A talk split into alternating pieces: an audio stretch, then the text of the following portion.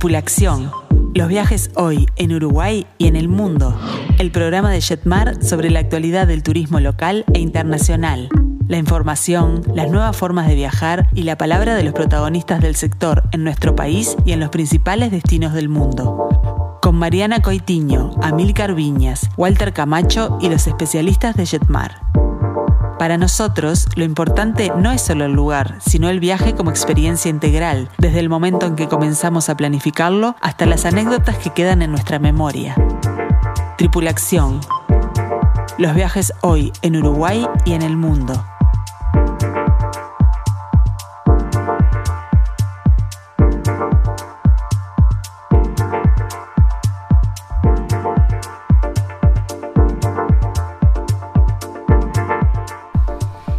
Pero muy buenas tardes para todos. Bienvenidos a una nueva edición de Tripulación.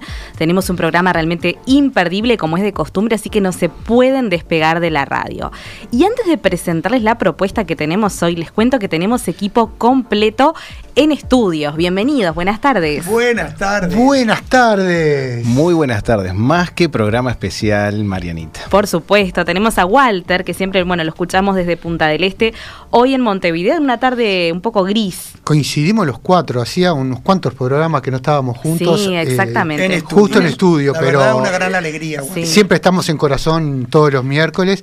A mí yo vengo con muchísimo dolor porque dejé las ballenas en la costa de Maldonado, que están, por favor, a todos los que puedan sí. ir a visitarlo, Eso aprovechen mismo. porque es increíble. Eso mismo te íbamos a preguntar porque es un, un evento que justo es ahora, ¿no? En este periodo entre fines de agosto, septiembre, cuando llegan. Sí, por Y poco Es tiempo. un gran espectáculo ahí en la Perla del Plata, en Punta del Este, donde se ven, donde hay miradores y todo, ¿verdad, Walter? Sí, sí, es algo, me voy a extender un poquito nada Sí, más, claro. pero eh, realmente el, el escudo de Maldonado tiene la ballena como una- uno de los iconos que tiene en el escudo. Eh, yo me crié en Maldonado durante toda mi infancia, mi adolescencia, las ballenas no existieron. No existían, no sabíamos lo que era una ballena, la veíamos en un esqueleto que había en el Museo del Mar. Y realmente con todas las campañas que se han hecho a favor de las ballenas y todo, empezaron de a poco cada año más y más A y más a recalar en la ruta que antiguamente hacían. Y eh, este fin de semana pasado en la bahía de Maldonado había 10 ballenas, Qué belleza. 10 Qué increíble. ballenas, y, y la verdad que brindan un espectáculo como si supieran que las necesitamos para el turismo. Un gran punto para uh, de esos grandes paseos que podemos hacer por el Uruguay, ¿verdad? Claro que sí. Por supuesto. Bueno, y vamos a contarles un poquito sobre la propuesta que tenemos para el día de hoy. En nuestro segmento de ciudades emblemáticas descubrimos Londres. La bella capital británica es sin dudas eh, una de las más visitadas en toda Europa. Y a propósito de este tema, Amílcar y Marcelo estuvieron hace muy poquito tiempo en este lugar, así que seguramente tengan varias anécdotas para compartir con la audiencia. Además, en nuestro ciclo de grupos acompañados partimos hacia el fin del mundo y les contamos todos los detalles de lo que va a ser un viaje mágico a la Patagonia de la mano de Marcelo. Y como si todo esto fuera poco, nos dejamos encantar por el, enigmático destino de Camboya, un paraíso para los viajeros aventureros que no solo eh, es un destino que deslumbra, sino que también nos permite viajar en el tiempo. Realmente un programón tenemos el día de hoy. Mi nombre es Mariana Coitiño y como saben estoy acompañada por los mejores expertos del turismo, el señor Amílcar Viñas, Marcelo Amarillo y también Walter Camacho. Muy bien, señores. Estamos todos, estamos juntos y cada vez eh, con más planes. Hoy se decidió cuándo va a ser la presentación de todos nuestros grupos acompañados 2024. Esto es bien Eh, fresco, fresco, ¿eh? Sí. Eh, va a ser el día eh, o- 9, 9, de noviembre, noviembre. a las 19 horas. Ya pueden inscribirse los que quieran participar llamando a la radio, llamando a Jetmar, eh, para decir yo quiero un lugar, quiero dos lugares en esa presentación, porque es por invitación y hay una capacidad limitada de eh, localidades, ¿no? Es muy importante que se comuniquen con Jetmar. Vamos a repasar eh, las vías de comunicación. El teléfono de Jetmar es el 1793. Se pueden comunicar también a través del mail que es info.jetmar.com.uy y por supuesto también a través de las redes sociales de Facebook y de Instagram. Bueno, señores. Entonces vamos a Londres, Marcelo. Volvemos a Londres y vamos a volver de la mano de una inglesa que hizo las delicias nuestras en nuestra juventud. Vamos a escuchar a Petula Clark.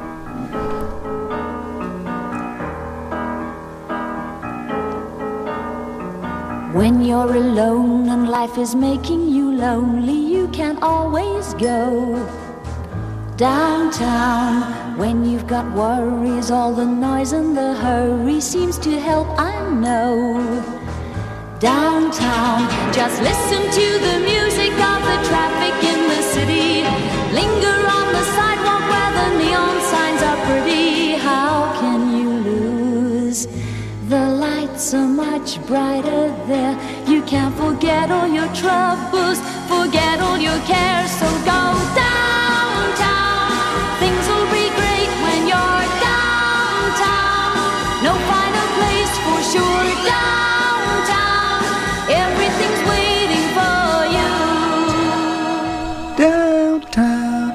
Bueno, linda canción de la época más linda de la música popular de la historia de la vida de la humanidad. Uh, ¿cuánto- ¿Cuántos enemigos, cuántos enemigos te vas a echar? Mucho, bueno, hoy? todos tenemos nuestra época preferida, ¿no? Y los años, fines de los 60, al principio de los 70, están marcadas por eh, la música popular, por la música eh, británica, sin duda. Fue un gran aporte que hizo esa, esa enorme isla a la música popular de todo el mundo, encabezadas por grupos como los Beatles o los Rolling Stones, pero también por cantantes, muchos tenemos para nombrar, pero Petula Clark, este, realmente muy, muy interesante. ¿no? Les mandé hace tiempo, nadie me contestó, el link para que vieran la película Si es martes, debe ser Bélgica. Ni la vieron, pero en la película eh, el inicio y el fin del tour, como es un, un grupo americano de Estados Unidos que, este, que, inicia ese tour, eh, es en Londres, inicia y finaliza en Londres. Y, este, y de ahí tenés, eh, bien en, la- en los 67, eh, tenés toda la música y toda la este, lo que era Londres en ese momento. ¿Quién- Históricamente no ha cambiado lo que nos vas a contar ahora con Marcelo de lo que visitaron, pero el espíritu londinense creo que es lo más importante y, y cada año que pasa se ha transformado Londres un poco en la capital cultural, la capital económica, dejando atrás otras ciudades que quisieron opacarla en su momento. Eh, hablemos de Nueva York, por ejemplo, este, No lo pero, logró. pero no lo han logrado, No. sin duda. Es una de las grandes capitales económicas del mundo, ¿no? Volviendo al tema eh, retro de Londres, eh, pasear por Carnaby Street, recordar a Twiggy, esta modelo que hizo tanta, tanta roncha en aquella época. Googleen Twiggy con T-W-I-G-G-Y. Este, las películas que protagonizó y toda la moda que lanzó al mundo, ¿no?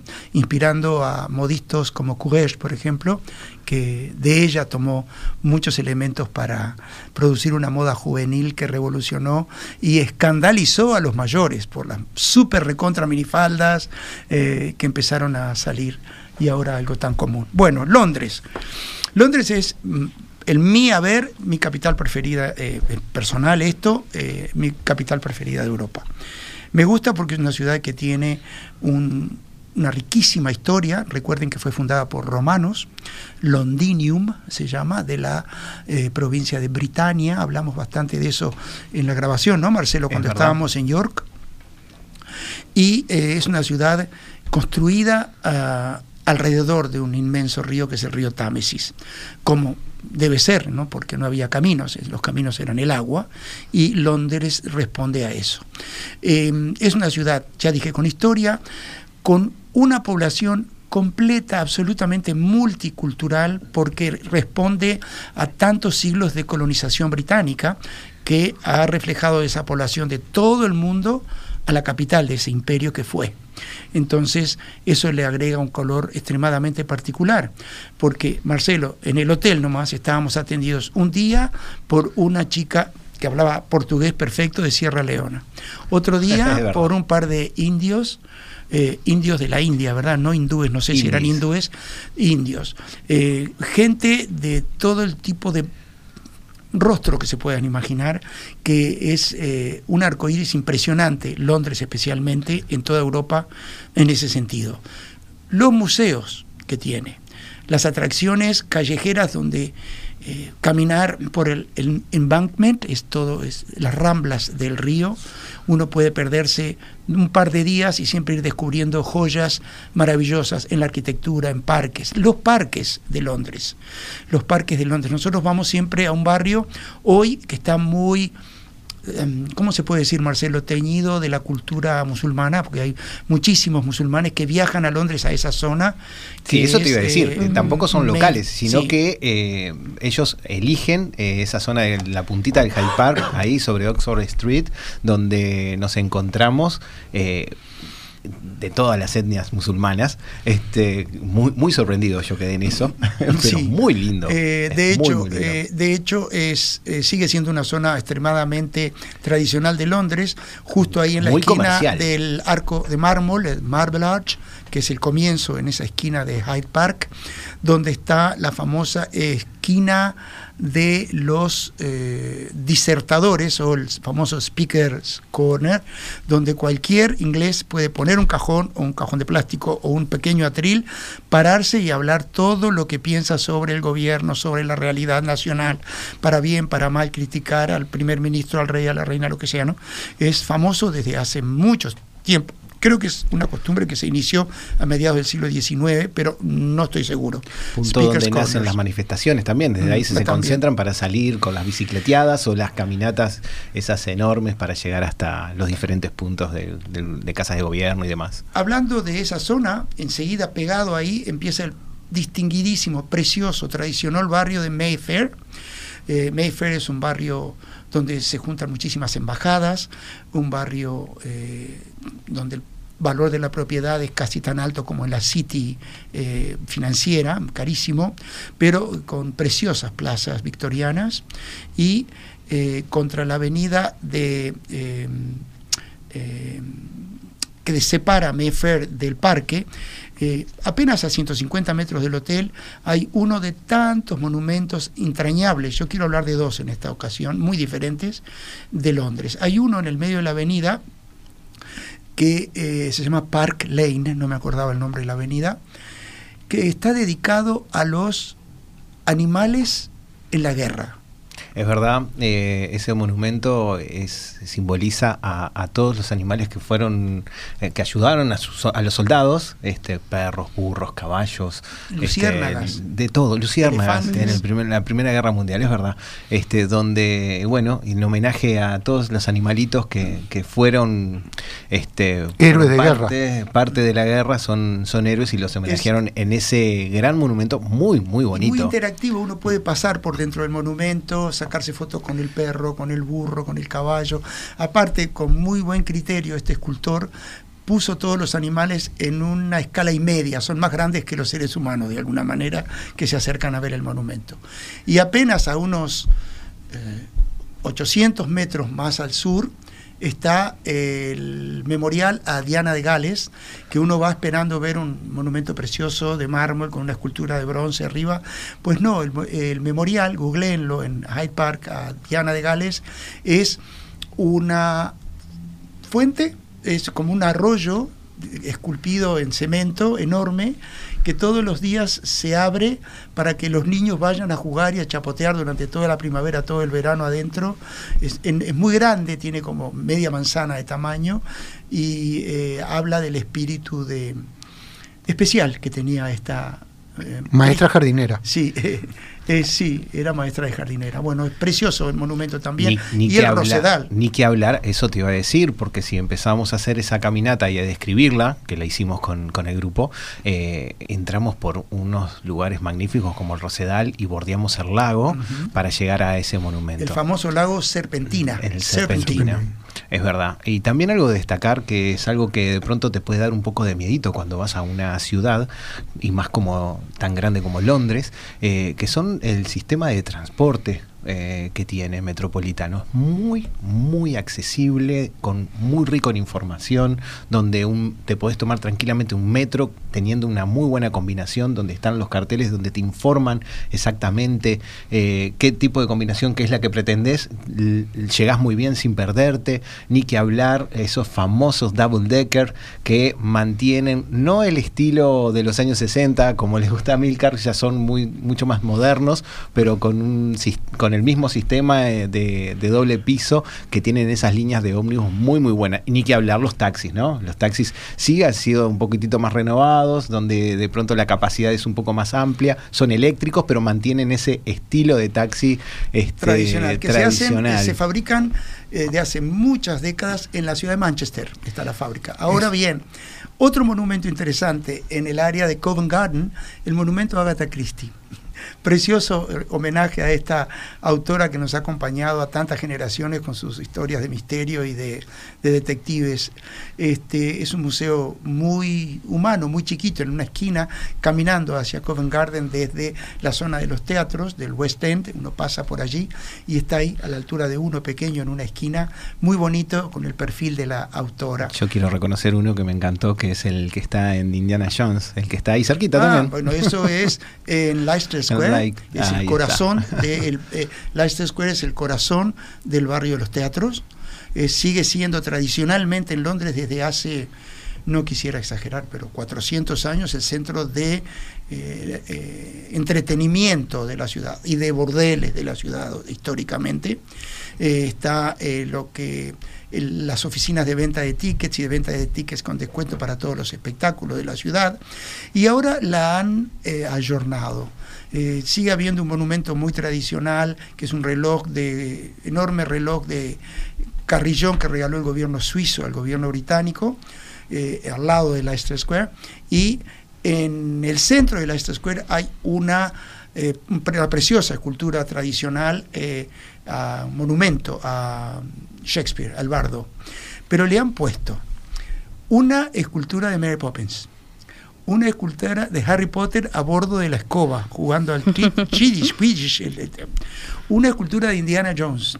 Eh, y la gente se muere y se saca fotos con esos bronces que han puesto alrededor de la plaza, un área muy peatonal, llena de actores callejeros que de alguna manera, en mi modesto entender, es, eh, son los nuevos juglares de la Edad Media, porque hay de todo. Bueno, y en Covent Garden hay unos actores y unos, unos eh, repres- eh, lo que presentan, los espectáculos callejeros que presentan son impresionantes. Bueno, les cuento que tenemos varios mensajes a través del WhatsApp, el 091-525252. Saludamos a Yoli, que bueno, nuevamente dice Qué grande, presente. Yoli, un gran que saludo. ya se está agendando para eh, la reunión, la presentación de grupos. que Marianita, Ah. ¿qué fecha es? el 8 de noviembre. 8 Ahora de sí. noviembre, aclaramos. Aclaramos la fecha. También saludamos a Gualberto, que como siempre nos está escuchando, y también a Nora Ortiz, que justamente nos pregunta varias cosas. Primero, si realmente es una población, la de Londres, este, mm, eh, que es una que es cálida con, con los turistas, o es una población eh, más bien fría. Y otra de las cosas que Nora quiere saber es qué comieron en Londres. Ay, bueno. Ay.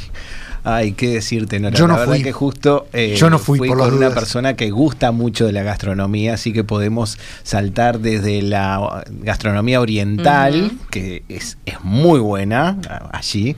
Este, así que de todo, de todo. Y hay para todos los gustos, realmente. Nora, estábamos, buenas tardes Nora, estábamos apenas a eh, 40 metros de un restaurante de franquicia nuevo que hay en, en Europa, creo, pero en Inglaterra, que se llama Wagamama, con W, mamá. Fuimos dos veces. Nora, nos partimos la boca. No sabés lo que eran las comidas orientales que vendían ultramoderno, atendido por gente toda Todos joven y, jóvenes. y refiriéndonos a la calidad de atención, los ingleses, los escoceses, los irlandeses son extremadamente cálidos con el visitante. Son amables, hacen sus tareas oficial, eh, no oficialmente, con muchísima, prof- profe- ¿cómo se dice? Profes- Profesionalidad. Profesionalismo. con mucha profesionalidad. Son gente que realmente atienden muy bien, muy bien al visitante. Recuerdo, por ejemplo, en Dublín, que fuimos con Marcelo, eh, yo tenía interés de que él conociera una parte de, de- de un puerto eh, deportivo que hay. ¿Cómo nos atendieron en ese restaurancito? Sí, excelente. Eh, muy, muy bien. Y bueno, y a, a lo largo de toda la Pero ruta, vamos a volver a. Londres para sacarle la inquietud a, a esta señora.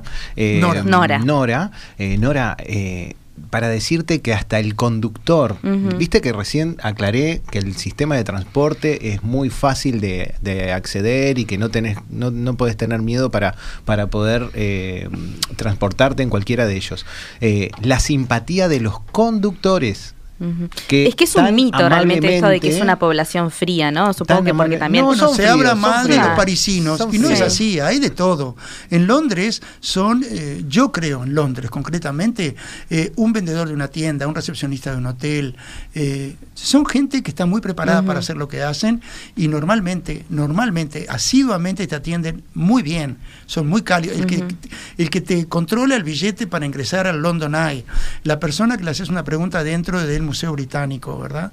Es decir, lo vivimos así desde hace muchos viajes, viajes personales, yo tengo familia en el sur de Inglaterra y es, un placer ser atendido por un, una chica en un barcito chiquitito en Brighton o en el norte, eh, la persona que te da acceso al castillo de Alnwick, siempre son amables, corteses y hacen sus cosas muy bien hechas. Y aparte hay otra cosa que también en los países europeos que hablan en, en inglés, que tienen la base del inglés, eh, todos son bilingües, el inglés es el idioma materno, todos son bilingües y como reciben tanta migración de tantos países del mundo, es muy difícil no encontrar a alguien que o le hable en portugués, como decía él, o trate con el italiano de arrimarse al español.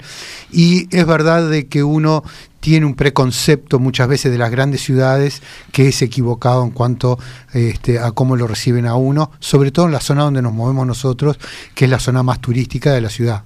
También Bueno. tenemos que saludar a Gerardo para cerrar este bloque que nos, eh, nos dice que sería genial realizar un tour musical en esta ciudad. Ah, sin duda.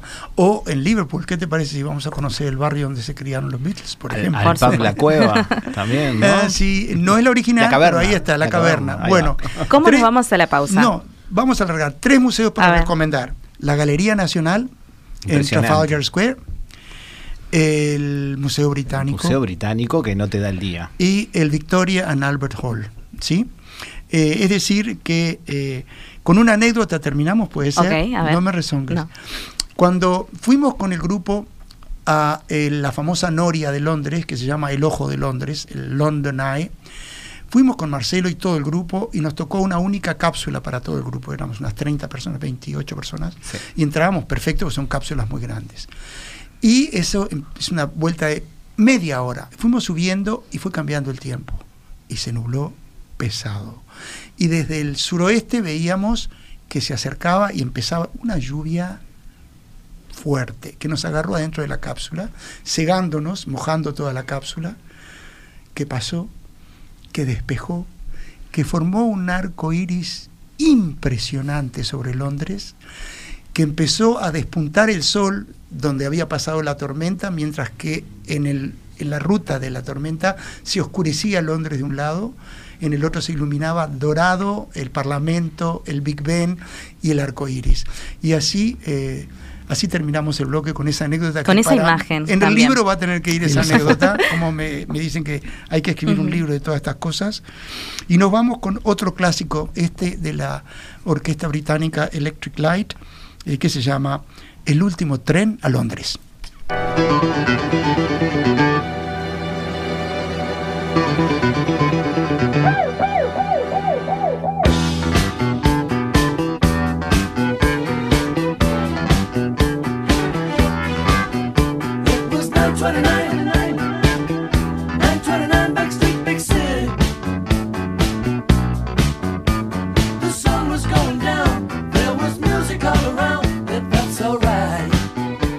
Seguinos en las redes, Jetmar Viajes en Instagram y en Facebook.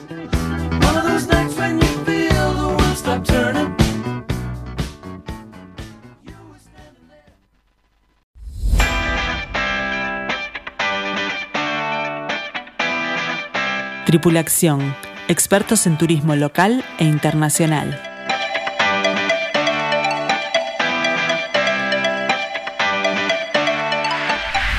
Muy bien, seguimos con Tripulación y tenemos que saludar a Susana que nos está escuchando desde San José, así que un fuerte saludo para ella. Gran saludo a la Saludos, gente Susana. A todos los maragatos, José. abrazos. Mi familia es oriunda de ese departamento.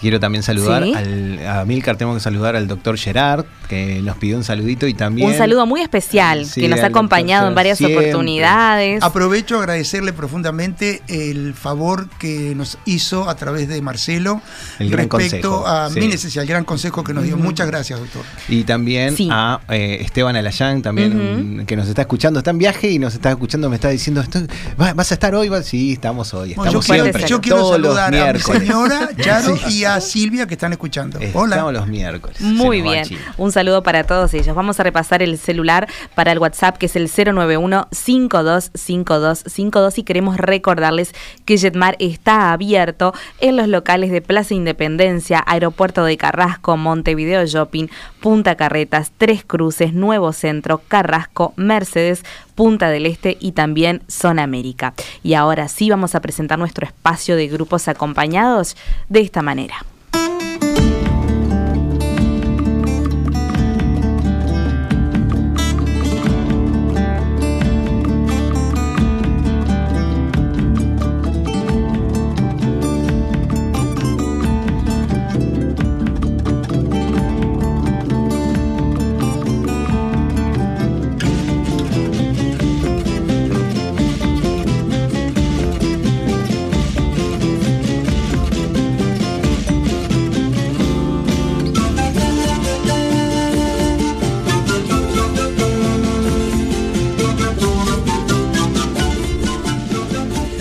Y bueno, con esta música vamos a descender de los Andes, bien en la puntita de los Andes y nos vamos a ir al último rinconcito del continente americano, por allí, por el sur, a Ushuaia. El fin del mundo, como le llaman. O el principio del O mundo. el O el principio, principio del sí. mundo. Según Torres García, Y el según principio Quino, que hizo dibujar a Mafalda el, también. el, El globo al el revés. globo al revés diciendo se acabó, se, se, San se acabó ese concepto.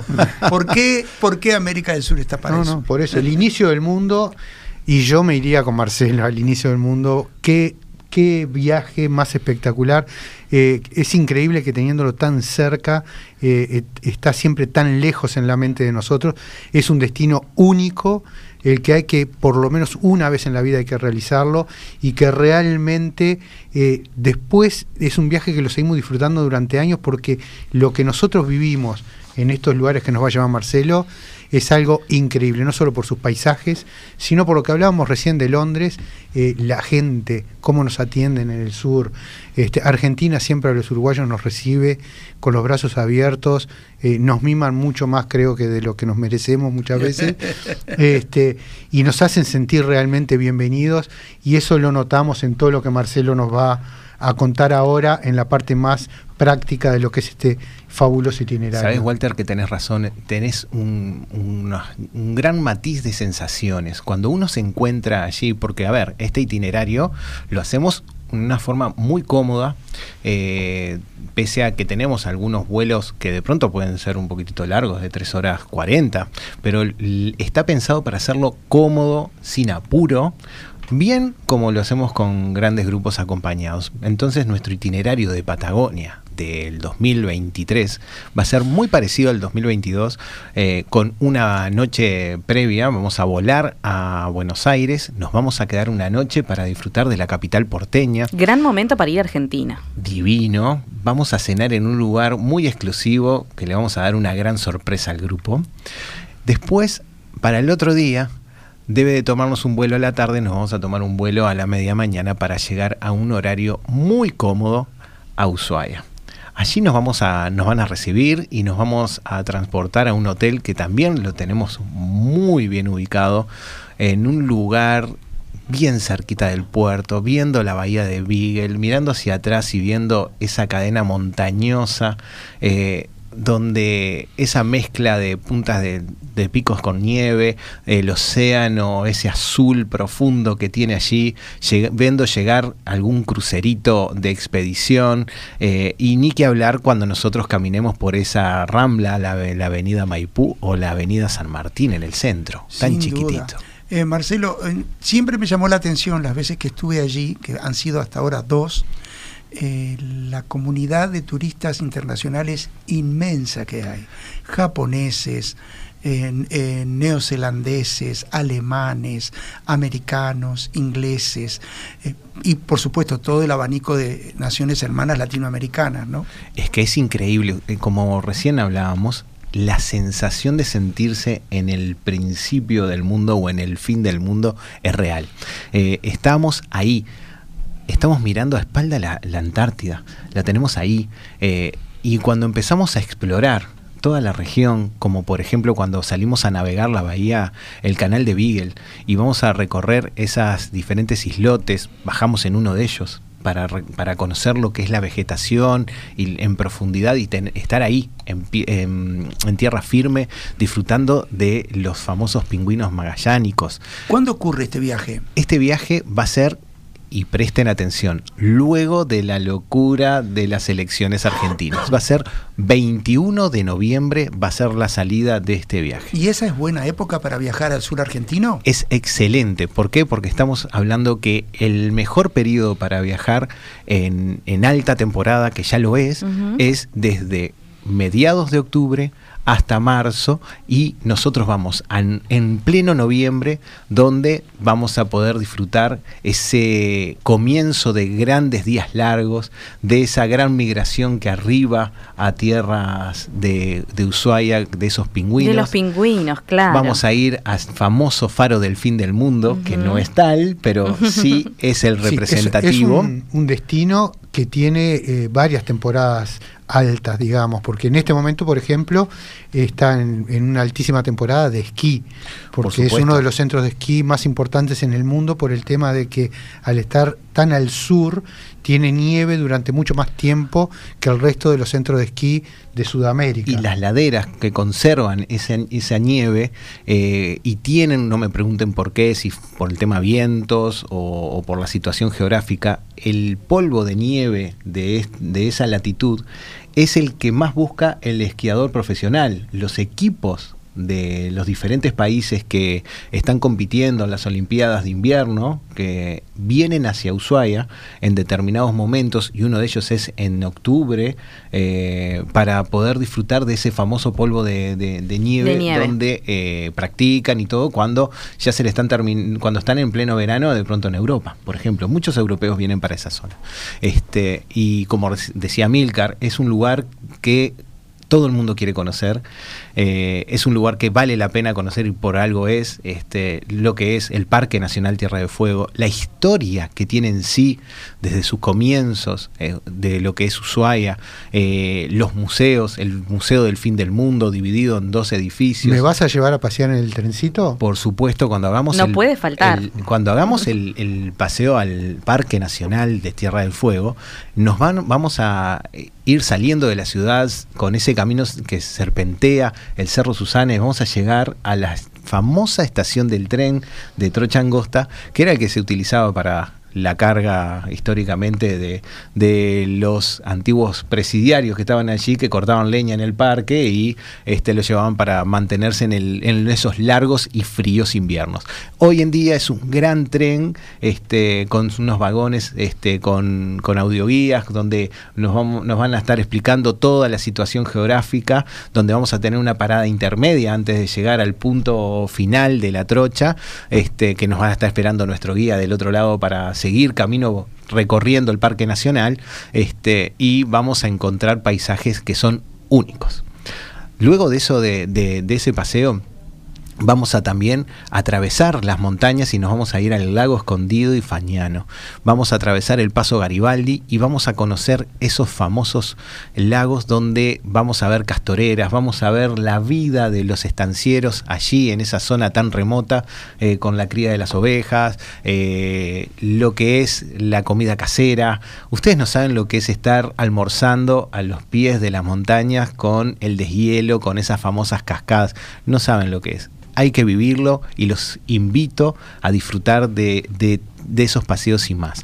Por supuesto que eh, vamos a seguir disfrutando de, de la, de parte de la Ruta 40, vamos a llegar a la Pataya, donde termina con la conexión de, esa, de la Ruta 3, vamos a estar disfrutando de los diferentes lagos dentro del Parque Nacional y por supuesto después vamos a volar y vamos a llegar a un lugar también tan encantador como es el Calafate.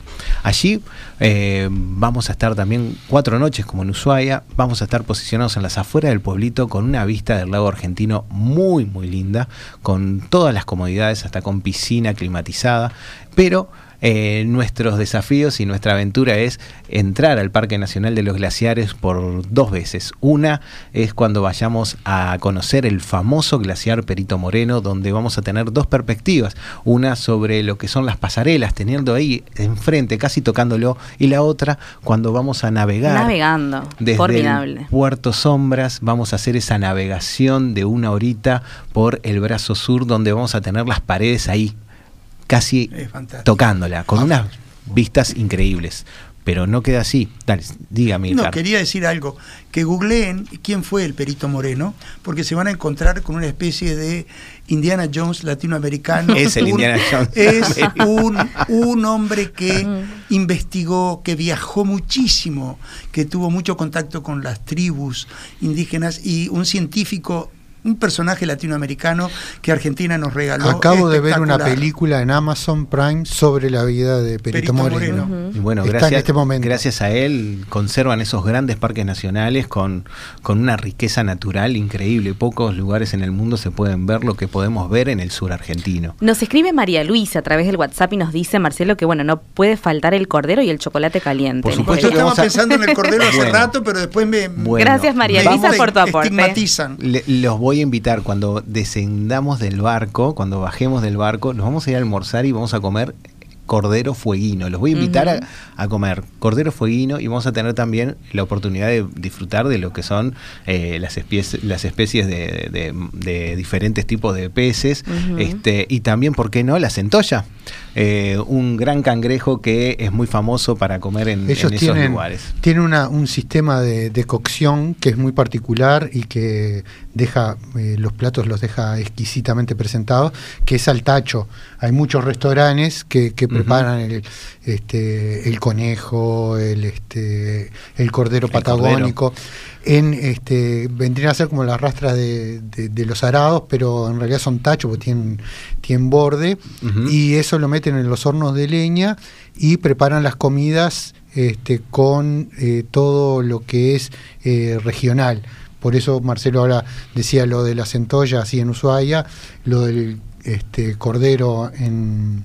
Fueguino en- y en después el Calafate. patagónico en el calafate. Vamos, Pero son se, se todo tra- eso se hay que, diferentes. hay que tener en cuenta de que eh, estamos en un momento, en una circunstancia en la cual podemos disfrutar de un destino que, como decía Milcar al principio, es relativamente caro normalmente porque está este, preparado para un turismo internacional, lo vamos a ver cuando vivamos el caminar por las pasarelas, nos parece de otro mundo porque es realmente está presentado todo de primer mundo. Y tan cerca lo sí, tenemos. el catamarán, cuando hacemos el paseo Bueno, a glaciares de primer, eh, son de primer mundo siempre. Entonces, eso se refleja en los precios.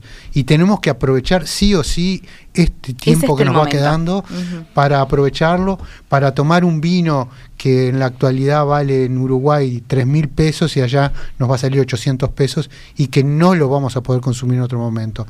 Entonces, hay que aprovechar para descubrir un destino increíble, para aprovechar nuevamente a redescubrir este destino, aquellos que hace mucho que han ido, y sin lugar a dudas la coyuntura económica, que es un, un punto muy, pero muy alto.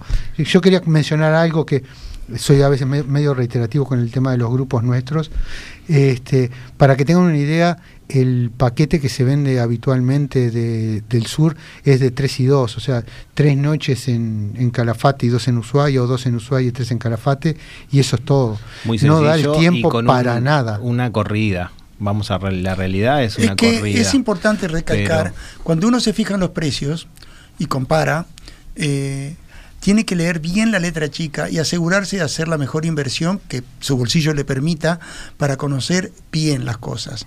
Y en este caso no aplica tanto lo de ver menos pero ver bien, porque el tour de la Patagonia Argentina que eh, preparó Marcelo y que lleva adelante Jetmar Viajes es eh, ver mucho y ver bien. Es decir, estamos con mucho tiempo eh, en esas localidades relativamente pequeñas, con grandes, grandes atracciones en los dos puntos para disfrutarlas a fondo y en profundidad. Bueno, y la ganancia de, de tiempos, porque nosotros siempre salimos en forma privada, es decir, solo nosotros, nuestros vehículos, con nuestro grupo en forma individual. No salimos ni tenemos que ir a buscar perdiendo dos horas en los, en, en otro, con otros hoteles para ir a buscar a más gente, ni nada.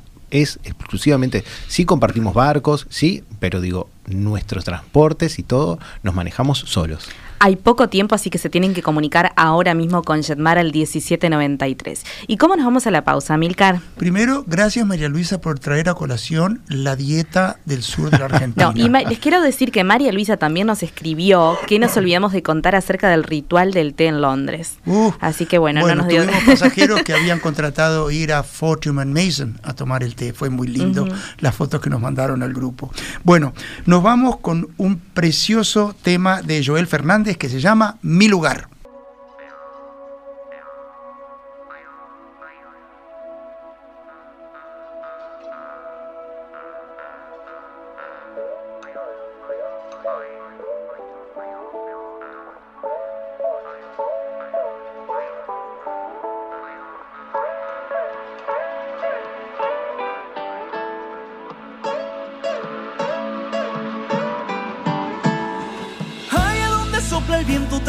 Si fuera el suspiro de Dios. Donde se ocultan misterios que la raza humana jamás descubrió. Allí donde los guanacos formaron su imperio camino hacia el sol. Donde un milagro sucede cada vez que el tiempo cambia de estación. Donde se curan las penas plantando un cordero, plantando un capón. Tripulación, el turismo desde la mirada de los especialistas.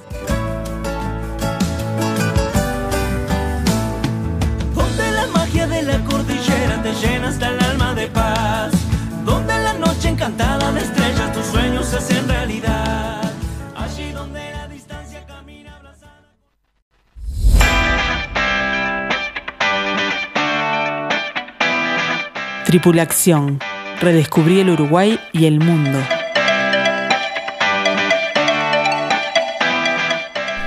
Muy bien, seguimos con Tripulación y en el marco de lo que serán los grandes grupos acompañados de 2024, partimos hacia Camboya de esta manera.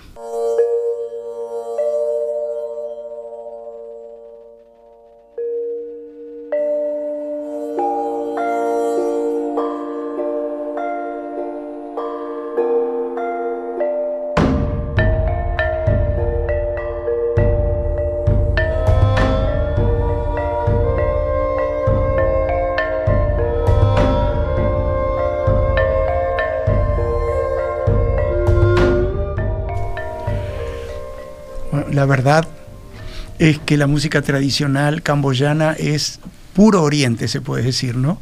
Eh, eh, instrumentos como las marimbas, eh, cuerdas muy sencillas, de solo cinco notas, eh, interesante, y eh, con una carga histórica, tanto como el país, esa música que llevan adelante en sus danzas las famosas bailarinas apsaras. Uno las ve en la piedra, en cada uno de los templos de Angkor Wat, las danzarinas rituales, con sus trajes de seda prácticamente transparentes y sus manos curvadas hasta, la, hasta lo enfermizo hacia atrás, porque desde niñas empiezan a curvarle los dedos en un ángulo de hasta 35-40 grados hacia atrás para que la mano quede eh, elegantemente curvada hacia afuera, ¿no? Todo un tema, muchas tradiciones en el mundo, hablando de las de Oriente, que obligan a la deformación del cuerpo de la persona. En China también. Bueno, no es momento de hablar de ese tema, pero el resultado final de una bailarina apsara, como las que vamos a ver en nuestro hotel en Angkor Wat, es de una delicadeza, de una sutileza, de una armonía visual fantástica. Y sí, Eh, Camboya es un paraíso para los viajeros aventureros y para los viajeros aventureros con, que buscan seguridad y tranquilidad y confort, como eh, exponemos nosotros nuestros grupos también. Eh, desde la capital, Phnom Penh, hasta Siem Reap, la ruta eh, eh, está plagada de sitios arqueológicos de 800, 900, 1000 años de antigüedad, ciudades olvidadas por el tiempo, fundadas por las dinastías de los eh, Khmer eh, y en, engulfed, iba a decir en inglés, absorbidas por la selva tropical al punto de que se perdieron durante otra vez siglos hasta que a fines del siglo XVIII, siglo XIX, eh, todo el, siglo de las luces, ya el fin del siglo de las luces, hace que el interés en las antiguas civilizaciones asiáticas eh, forme equipos de arqueólogos europeos eh, que empiezan a buscar y a seguir las leyendas de ciudades perdidas. Lo que mencionaste recién es una de las cosas que más me atrae de todo Oriente. En varios países de Oriente lo vamos a ver, pero aquí es como que la manifestación máxima, que es el ficus de la India, cómo va engullendo esas ciudades y esos tesoros arqueológicos, y uno eh, en cualquier rincón encuentra esa piedra con las raíces, este, y a mí me resulta como algo muy mágico, muy, muy mágico, y sin duda, si no, si no hubiera sido por eh, la participación del hombre tratando de redescubrir estas maravillas, este, estarían todavía bajo todo ese verde dado por el clima y por eh, la fastuosidad que tiene la selva en Camboya. Eh, concretándonos, eh, centralizándonos en el increíble sitio arqueológico de Angkor Wat, eh, la ciudad de Siem Reap existe porque lo primero que se instaló allí fue un campamento de eh, arqueólogos en el siglo XIX que empezaron a ver que había eh, colinas de vegetación un poco extrañas, empezaron a hurgar y se dieron cuenta que eran templos en- absolutamente absorbidos por la selva. ¿no? Eh, es un misterio hasta el día de hoy con precisión saber por qué Angkor Wat se murió como ciudad y aparentemente fue la falta de agua, pero no es una prueba fehaciente. El tema es que siempre es una localidad puro oriente, si puedo eh, eh, usar esa expresión nuevamente, donde uno puede disfrutar de un mercado público enorme, fantástico, callejero, eh, para ir de noche a hacer compras con total seguridad, desde una remera hasta artesanía fuera de serie, o visitar un centro artesanal tipo como el fantástico que tenemos nosotros acá en Uruguay, Manos del Uruguay. Allá hay uno que en francés se llama Artisan de eh, eh, Artisan de Siem Reap, eh, perdón, Artisan de Angkor Wat, que es fantástica las cosas que hacen esos artesanos eh, con seda natural, con caña, cosas finísimas de tela, de vestidos y accesorios. Pero eh, lo que es vital es conocer este sitio arqueológico tan vasto. ¿Qué es lo que queda de Angkor Wat, de esta inmensa ciudad que ha sido redescubierta recién en el siglo XIX? Todos los edificios que eran de piedras, porque la ciudad era de barro y eh, techos de hoja de palma. Y todo eso ha desaparecido con la humedad, con la lluvia, con los siglos, ¿no? Pero los templos están ahí eh, redescubiertos. Sí, como dice Walter, han guardado uno muy bonito, semi eh, tomado por la selva, donde los enormes árboles, eh, ¿cómo dijiste que se llaman? Walter? Los ficus de la India. Los ficus de la India siguen abrazando y moliendo y modificando el lugar de las piedras inmensas que constituyen ese templo.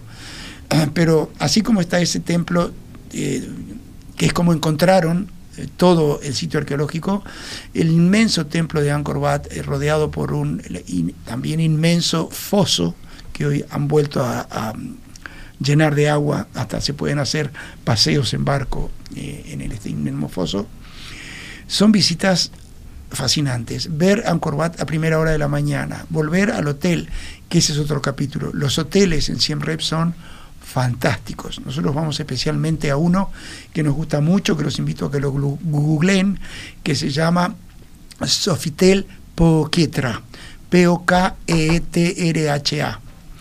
Eh, es un hotel precioso. precioso, sumamente confortable, con mucho saber oriental, pero con todo el, el confort que uno espera, con piscinas hermosas. Eh, Lo que hace Jetmar es dividir las visitas porque hace mucho calor. Entonces hacemos las visitas al sitio arqueológico por la mañana, cuando es un poco más fresco. Volvemos al hotel a descansar, a disfrutar la piscina, a comer lo que deseemos, tranquilos, si queremos dormir una siesta. Y antes de que cierren los sitios arqueológicos, un par de horas, volvemos a entrar para ver el atardecer sobre esos magníficos templos. Uno de los de las consultas que más nos hacen este, los pasajeros ahora que estamos eh, ya cerrando el, el 2024 es el tema de las comidas.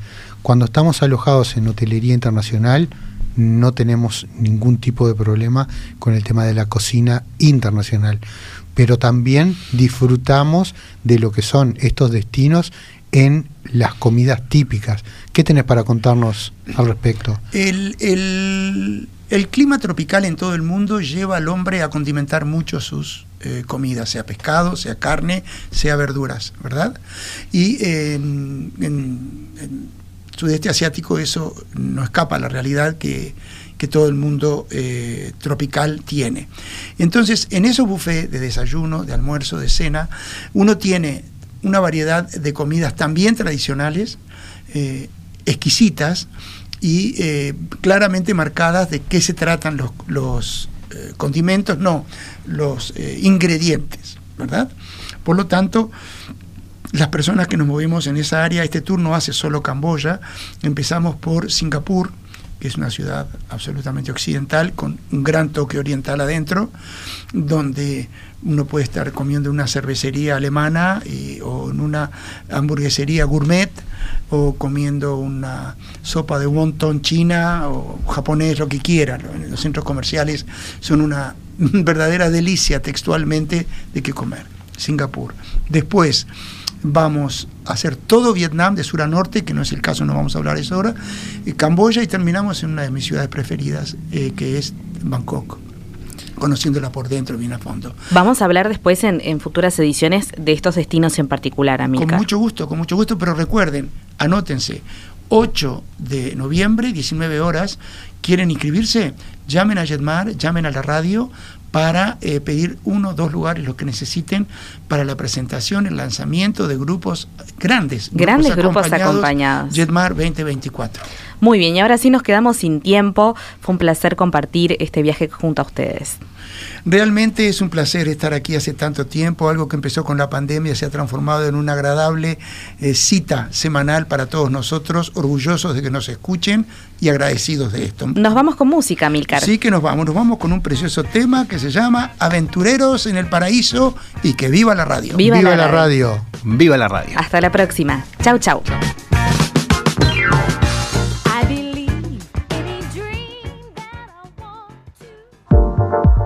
Los programas de tripulación están todos disponibles en radiomundo.uy y en plataformas digitales de Jetmar Viajes.